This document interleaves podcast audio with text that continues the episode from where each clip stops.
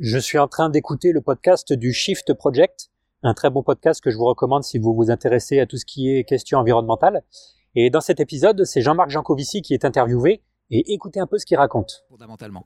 Donc, on essaye de mener deux chantiers de front euh, au Shift, qui sont un chantier où on essaye de se servir un tout petit peu de notre cortex quand même, euh, donc d'essayer d'avoir une vision un peu, comment dire, dézoomée euh, des problèmes qu'on cherche à traiter, un peu systémique, etc.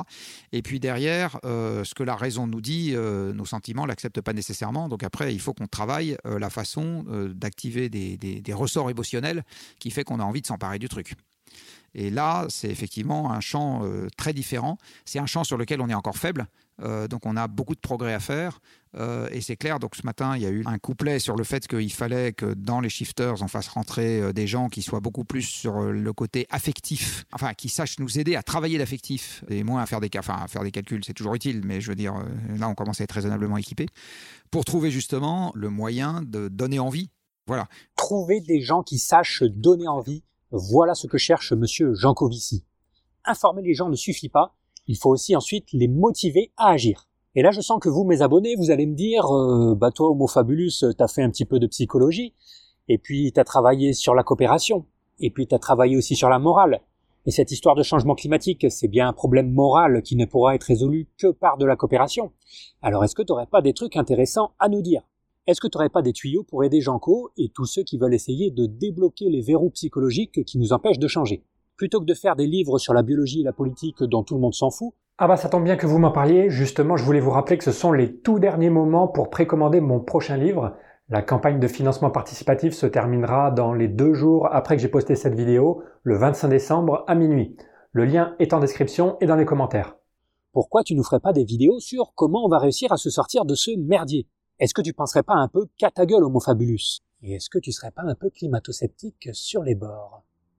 Bon alors déjà, on se calme, hein. si vous changez pas de ton tout de suite, euh, j'arrête cette vidéo. Voilà, je préfère ça. Et puis ensuite, sachez que si je parle pas plus souvent de ces sujets, c'est parce que la science, nos sciences ont connu une crise de réplicabilité ces dernières années et que j'ai perdu confiance dans pas mal de leurs résultats, en particulier quand il s'agit de les appliquer en pratique à des cas concrets et importants comme celui du changement climatique. Mais je ferai quand même quelques exceptions de temps en temps, et la première, c'est aujourd'hui. Alors déjà, ce que dit M. Jancovici est vrai. Pour que les gens se bougent, il ne suffit pas de les informer. On a aujourd'hui pas mal d'études qui montrent que beaucoup de gens sont conscients du fait que le changement climatique est une menace sérieuse et qu'on devrait en faire plus, beaucoup plus. Mais même bien informés, beaucoup de gens ne font rien ce qui suggère que le problème n'est pas seulement un problème d'information, mais aussi un problème de coopération. Parce que, comme vous l'avez bien remarqué, la lutte contre le changement climatique, c'est un problème de coopération où chacun doit faire un effort pour préserver ce bien commun qu'est la planète. En biologie de l'évolution, quand on parle de coopération, il y a un concept qui revient souvent, c'est celui de coopération conditionnelle. Le fait qu'on conditionne notre niveau de coopération à ce que font les autres. D'un point de vue évolutionnaire, ça ne sert à rien de s'investir dans des activités qui bénéficient aux autres si les autres ne s'investissent pas aussi. Et comme un article sur l'importance de cette conditionnalité pour le changement climatique vient d'être publié, je vous propose de rentrer à la maison et de faire une petite visio avec sa première autrice, Mélusine Boonfaller.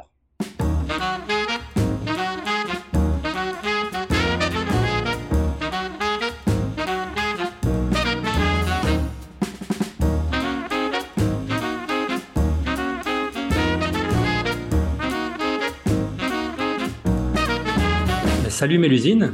Salut Stéphane. Pour ceux que ça intéresse, l'article s'appelle Utiliser la cognition sociale pour promouvoir des actions efficaces contre le changement climatique.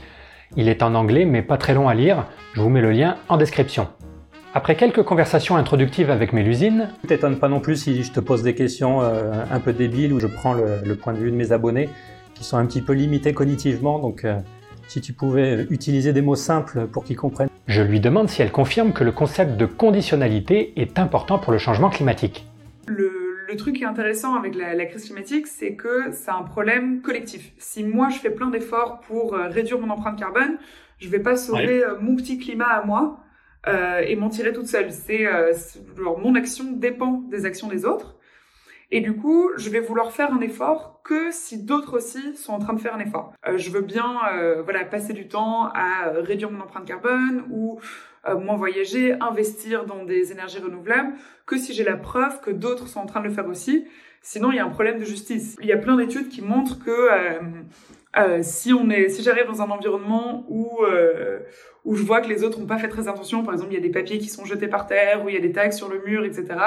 Eh bien moi-même, je vais avoir plus tendance à euh, moins faire attention à mon environnement. Ok, donc la conditionnalité, ça marche aussi en matière de lutte contre le changement climatique. On fait attention à la norme sociale prévalente dans notre société pour décider comment nous allons agir. Mais ensuite, l'usine attire mon attention sur un point important. Et alors pour la crise climatique, c'est euh, ce qui est très intéressant, c'est que souvent ces normes sociales sont invisibles. Par exemple, ne pas manger de viande, ben, c'est par définition quelque chose qui, qui, qui, est invisible. Enfin, je peux pas t'observer, euh, euh, ne pas faire quelque chose.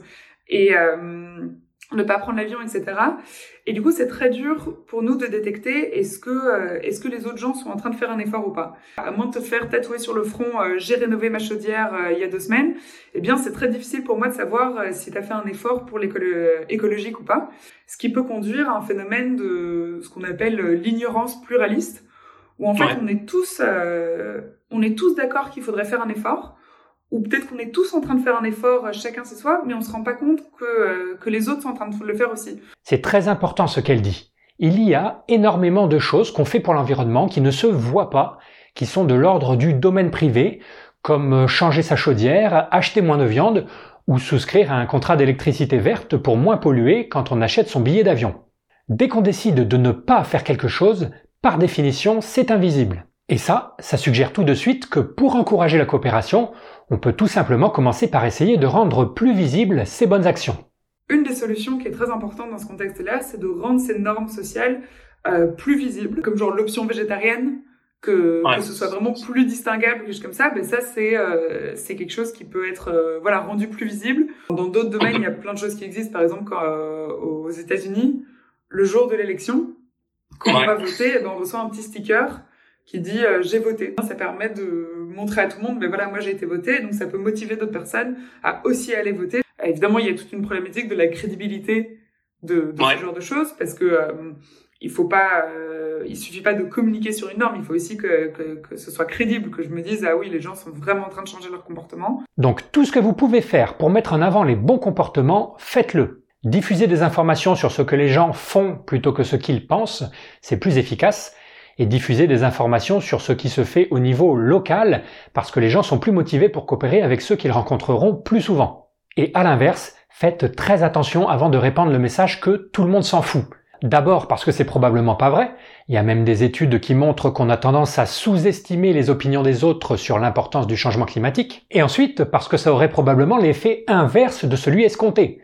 Quand vous racontez que tout le monde s'en fout, vous n'allez pas motiver les gens à se bouger, mais vous allez au contraire les conforter dans leur inaction. Et enfin, dans les cas où personne ne fait effectivement rien, dans les cas où la norme sociale prévalente est indubitablement mauvaise, Mélusine propose une autre solution. Et donc, ce qui est important, euh, voilà, pour, tout, pour tous ces changements de comportement qui ne sont pas encore euh, prévalents, c'est d'aller communiquer sur la dynamique du changement pour motiver d'autres personnes à rejoindre le mouvement. Ok, la dynamique du système plus que l'état actuel du système. Exactement. Autrement dit, plutôt que de dire sur euh, tel ou tel sujet 90% des Français n'ont toujours pas changé leurs habitudes, dites chaque année 2% de Français en plus changent leurs habitudes. 2% de Français en plus ont décidé d'éteindre la lumière en sortant de la pièce.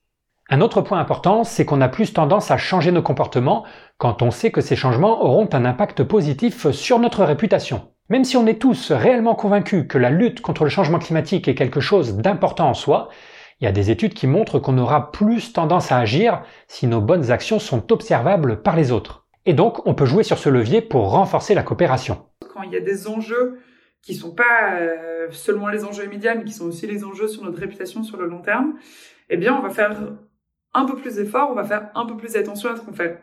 Et donc essayer d'une manière qui est évidemment euh, positive, hein, on n'est pas dans, de la punition ou quoi, mais de motiver, d'utiliser notre motivation à avoir une bonne réputation, à être perçu comme quelqu'un qui coopère, eh bien ça peut être une manière de, de, de renforcer euh, des comportements euh, éco-responsables. Un point qui est, qui est important ici, c'est que ce qu'on veut montrer, c'est justement c'est le comportement positif. Donc c'est pas de la on n'est pas dans du euh, dans, dans, de la dénonciation de ce que les autres font qui est pas bien. Euh, parce que là, ça, ça peut euh, avoir un effet plutôt contre-productif. Où il va y avoir de la réactance des gens où ils disent bon ben, enfin, lâche-moi les baskets, je, fais ce que je fais dans la vie. Mais c'est plus au contraire de d'aller, voilà, d'aller montrer euh, des comportements positifs. Mais de façon plus intéressante, se préoccuper de l'effet des comportements sur la réputation permet de déceler des points bloquants. Parce que parfois, les comportements les plus bénéfiques pour l'environnement sont aussi néfastes pour la réputation des gens. Par exemple, si vous invitez des amis à dîner, vous n'allez peut-être pas oser leur servir un repas végétarien parce que vous allez avoir peur qu'on pense que vous êtes radin, que vous n'avez pas voulu sortir vos 10 euros pour leur acheter un steak. Il y a des actions comme ça qui sont bonnes pour l'environnement, mais qu'on ne fait pas parce qu'elles pourraient diminuer notre réputation dans un autre domaine.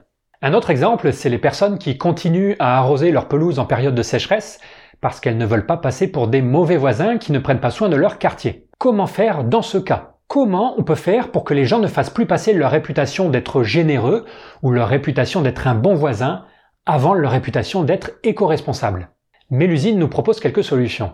J'ai envie d'être éco-responsable et donc d'épargner de l'eau, mais j'ai aussi envie de montrer que je suis un bon voisin qui, euh, qui prend soin de son jardin. Bon, et bien peut-être que je peux euh, ne pas arroser ma, ma, pelouse, donc elle brunit, mais je peux mettre une pancarte sur ma pelouse euh, brune pour dire voilà, si elle n'est pas arrosée, c'est pour préserver l'eau. Ok, ah. tu donnes les raisons de, ton comportement. Voilà, et donc euh, ça, me permet de, montrer aux gens que je suis pas négligent, mais qu'il y a une vraie raison derrière son comportement.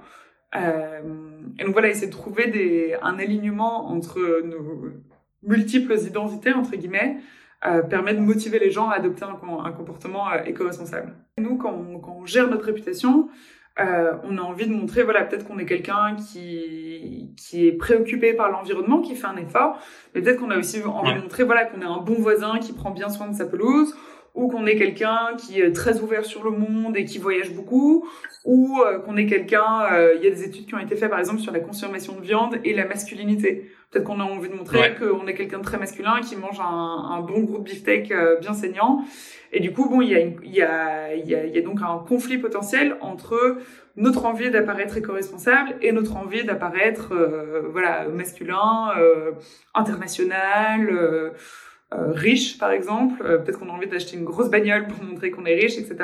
Donc même dans une population entièrement convaincue de l'importance de la cause environnementale, la gestion de la réputation peut devenir un point bloquant empêchant d'adopter certains comportements bénéfiques pour l'environnement. Enfin, une dernière chose très importante que prennent les gens en compte avant de décider s'ils vont coopérer, c'est le caractère équitable de la coopération. Parce que, avant de fournir des efforts qui bénéficient aux autres, on ne veut pas seulement savoir que les autres vont aussi en fournir, on veut aussi savoir qu'ils vont en fournir dans des proportions adaptées. Puis la troisième question, c'est de dire, bon d'accord, on coopère, mais euh, à quel point, euh, combien d'efforts est-ce que je dois fournir et combien est-ce que je vais recevoir en retour? On peut penser à faire un travail en groupe, ou voilà, ok, on fait un travail en groupe et est-ce que je vais devoir, euh, est-ce qu'il faut que je travaille jusqu'à minuit euh, super fort et tout ça, ou je peux faire le, le minimum syndical parce que les autres euh, font pas grand-chose non plus. Et donc cette, euh, cette gestion de voilà l'équité, ça nous permet de décider quel est le degré d'effort et quelle est la, la, répartition des bénéfices. Autrement dit, si les réformes pro-environnementales ne sont pas perçues comme justes,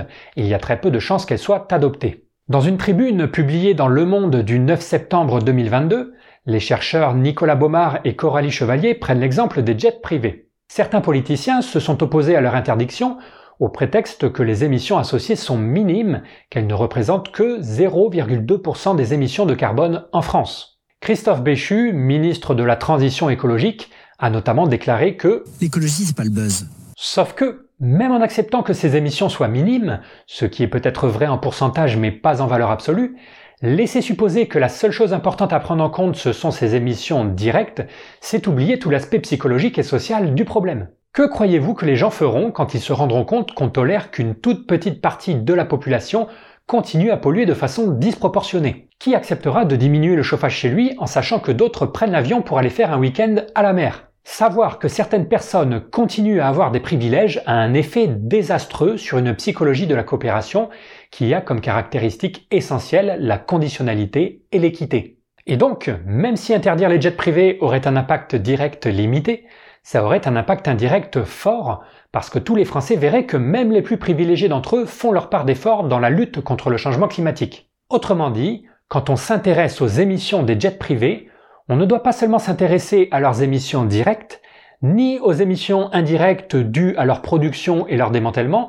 ce qu'on appelle généralement le cycle de vie, mais aussi à toutes les émissions indirectes dues à la façon dont les gens vont changer ou pas leur comportement en apprenant qu'on laisse les jets privés voler. C'est un peu comme si demain un riche décidait d'inventer un nouveau loisir qui consiste à brûler des piscines remplies de kérosène. Il remplit une piscine de kérosène, il jette une allumette dedans et il est content. Bien sûr qu'interdire cette activité n'aurait qu'un impact direct mineur sur le changement climatique, puisque ce riche serait la seule personne au monde à faire ça. Mais cette interdiction aurait un impact indirect majeur, parce que la population verrait que tout le monde est logé à la même enseigne, que tout le monde fait sa part. Euh, si une politique publique n'est pas, pas acceptable, ben, elle servira dans tous les cas à rien. Disons que l'acceptabilité, c'est une, condition nécessaire pour pouvoir faire de la, de la politique publique. Parfois, on n'a on pas le choix, on doit, entre guillemets, on doit privilégier euh, l'équité. Mais disons que cette équité, cette, euh, du coup, cette, acceptabilité et cette confiance qu'on peut construire entre un gouvernement, entre une politique publique et la population, ça c'est aussi quelque chose qui est très, euh, qui a beaucoup de valeur parce que plus il y a, plus les politiques sont acceptables, plus il y a de confiance, alors plus la population est prête à accepter d'autres choses parce qu'on se dit voilà c'est c'est un État qui défend vraiment nos, nos intérêts et, euh, et ça, c'est une ressource en soi, entre guillemets. La, la confiance entre la population et le gouvernement, c'est quelque chose qu'on doit vraiment cultiver et sauvegarder, parce que c'est ça ce qui nous permet de, choses, de faire plein de choses qui sont euh, beaucoup plus efficaces, euh, elles aussi. Je réinsiste sur ce message qui est très important. La ressource la plus précieuse que possède un État, c'est la confiance de ses citoyens. La ressource la plus précieuse que possède un État, c'est la confiance de ses citoyens, et cette confiance ne sera préservée qu'à la condition que les réformes de cet État soient justes. Évidemment, il y aurait beaucoup à dire sur ce mot juste, sur ce qu'est la justice ou l'équité ou la morale dans le cadre du changement climatique. On discute beaucoup d'injustice climatique en ce qui concerne les relations entre pays, parce que certains pays vont être touchés plus que d'autres, et que certains pays ont pollué plus que d'autres. Je vous mets en lien une vidéo de Philoxime sur ce sujet. Mais l'injustice climatique, ça existe aussi à l'intérieur des pays, et c'est cette injustice-là dont vous devez vous préoccuper quand vous faites des politiques publiques. Même si c'est pas toujours facile de déterminer ce qu'est une réforme juste, c'est déjà quelque chose de s'en préoccuper et de ne pas disqualifier ce facteur en disant qu'il ne s'agit que de faire du buzz. L'écologie, c'est pas le buzz. Se préoccuper d'équité peut aussi être très utile pour changer les mentalités des gens en jouant sur le cadre de référence. Mélusine donne l'exemple du surplus d'espace qu'on donne aux voitures en ville. Euh, moi qui vis à Paris, je vois souvent toute la controverse sur les pistes cyclables où c'est ah mais ça enlève euh, de la place pour les voitures, on peut plus circuler, on peut se garer nulle part, etc. Et effectivement, si on prend la situation de départ, ben c'est vrai qu'on a enlevé de l'espace pour les voitures, qu'on a donné aux cyclistes. Mais si on change notre perspective, on se rend compte que dans beaucoup de villes de France, la place allouée aux voitures est beaucoup trop importante comparée au pourcentage de déplacements qui se font en voiture ou au nombre de personnes qui possèdent une voiture. Donc c'est comme si on avait euh, surprivilégié les conducteurs de voitures par rapport à la proportion qu'ils sont, en leur donnant énormément d'espace. Et ça, c'est encore un point très important sur lequel je dois réinsister. Quand les privilèges deviennent une habitude, leur abolition est vécue comme une injustice. Donc pour éviter ce sentiment d'injustice, il faut faire prendre conscience aux gens que la situation de référence qu'ils ont toujours connue était en fait une situation privilégiée. Ça marche pour les voitures en ville, mais c'est un sujet déclinable à l'infini. Par exemple, il y a plein de gens qui disent aujourd'hui oui, mais euh, si on n'a plus le droit de prendre l'avion ou si vous augmentez les tarifs, comment je vais faire moi pour aller voir mon fils qui vit en Italie? Vous allez me priver du droit de voir ma famille. Mais il faut se rendre compte que les voyages pas chers en avion ne sont pas un droit inaliénable, mais un privilège temporaire dû à une abondance d'énergie fossile. Ceux d'entre nous qui sont pas trop vieux se rappellent encore de l'époque où il était normal de payer son Paris-Rome 400, 500 euros ou plus, et cette situation n'était considérée injuste par personne. Voir sa famille est peut-être un droit, mais pas si celle-ci a décidé d'aller vivre à l'étranger. En fait, on a même tout intérêt à retirer ces privilèges le plus vite possible, avant que d'autres personnes ne les prennent aussi comme un droit, comme la situation de référence. Plus on attend pour supprimer les privilèges qui découlent d'un monde où l'énergie fossile est abondante, plus il y aura de gens qui verront ces suppressions comme des atteintes injustes à leurs droits, et plus les changements de comportement seront durs. Gardez bien en tête cette idée de cadre de référence, c'est une idée très importante pour la lutte contre le changement climatique.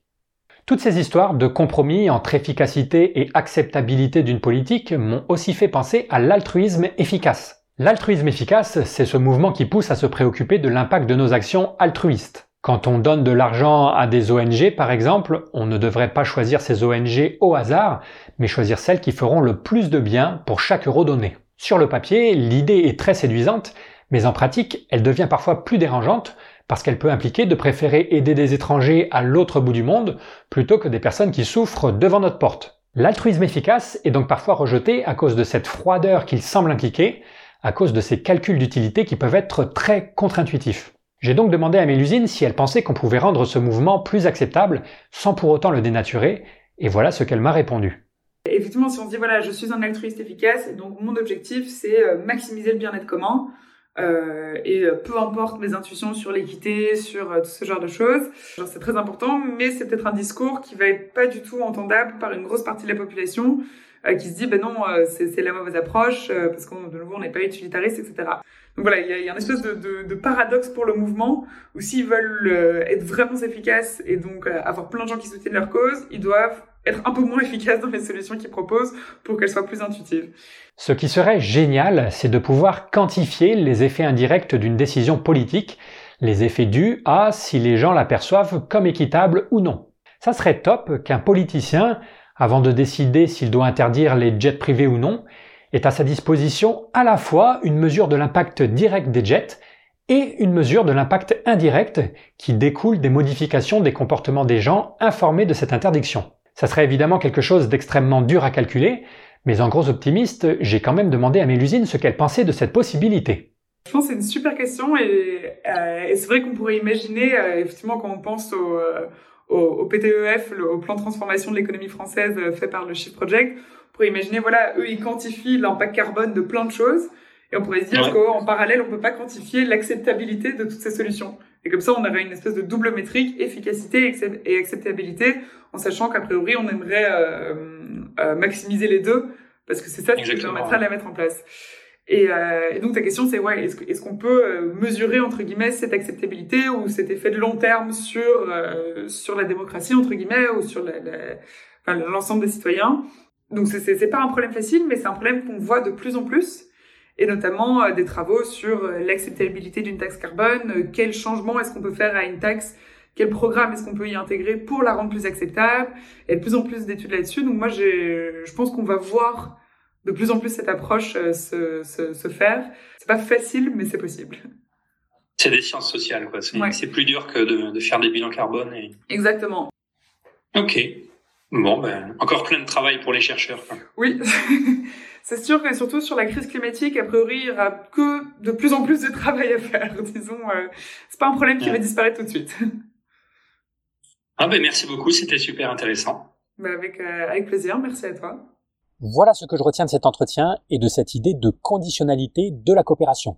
Déjà, comme le disait M. Jancovici, pour lutter contre le changement climatique, Simplement informer les gens sur les dangers et les bons comportements à adopter ne suffit pas. Il existe un certain nombre de blocages psychologiques à éliminer avant que les gens ne se mettent réellement à coopérer. Un blocage important est dû à la conditionnalité de la coopération.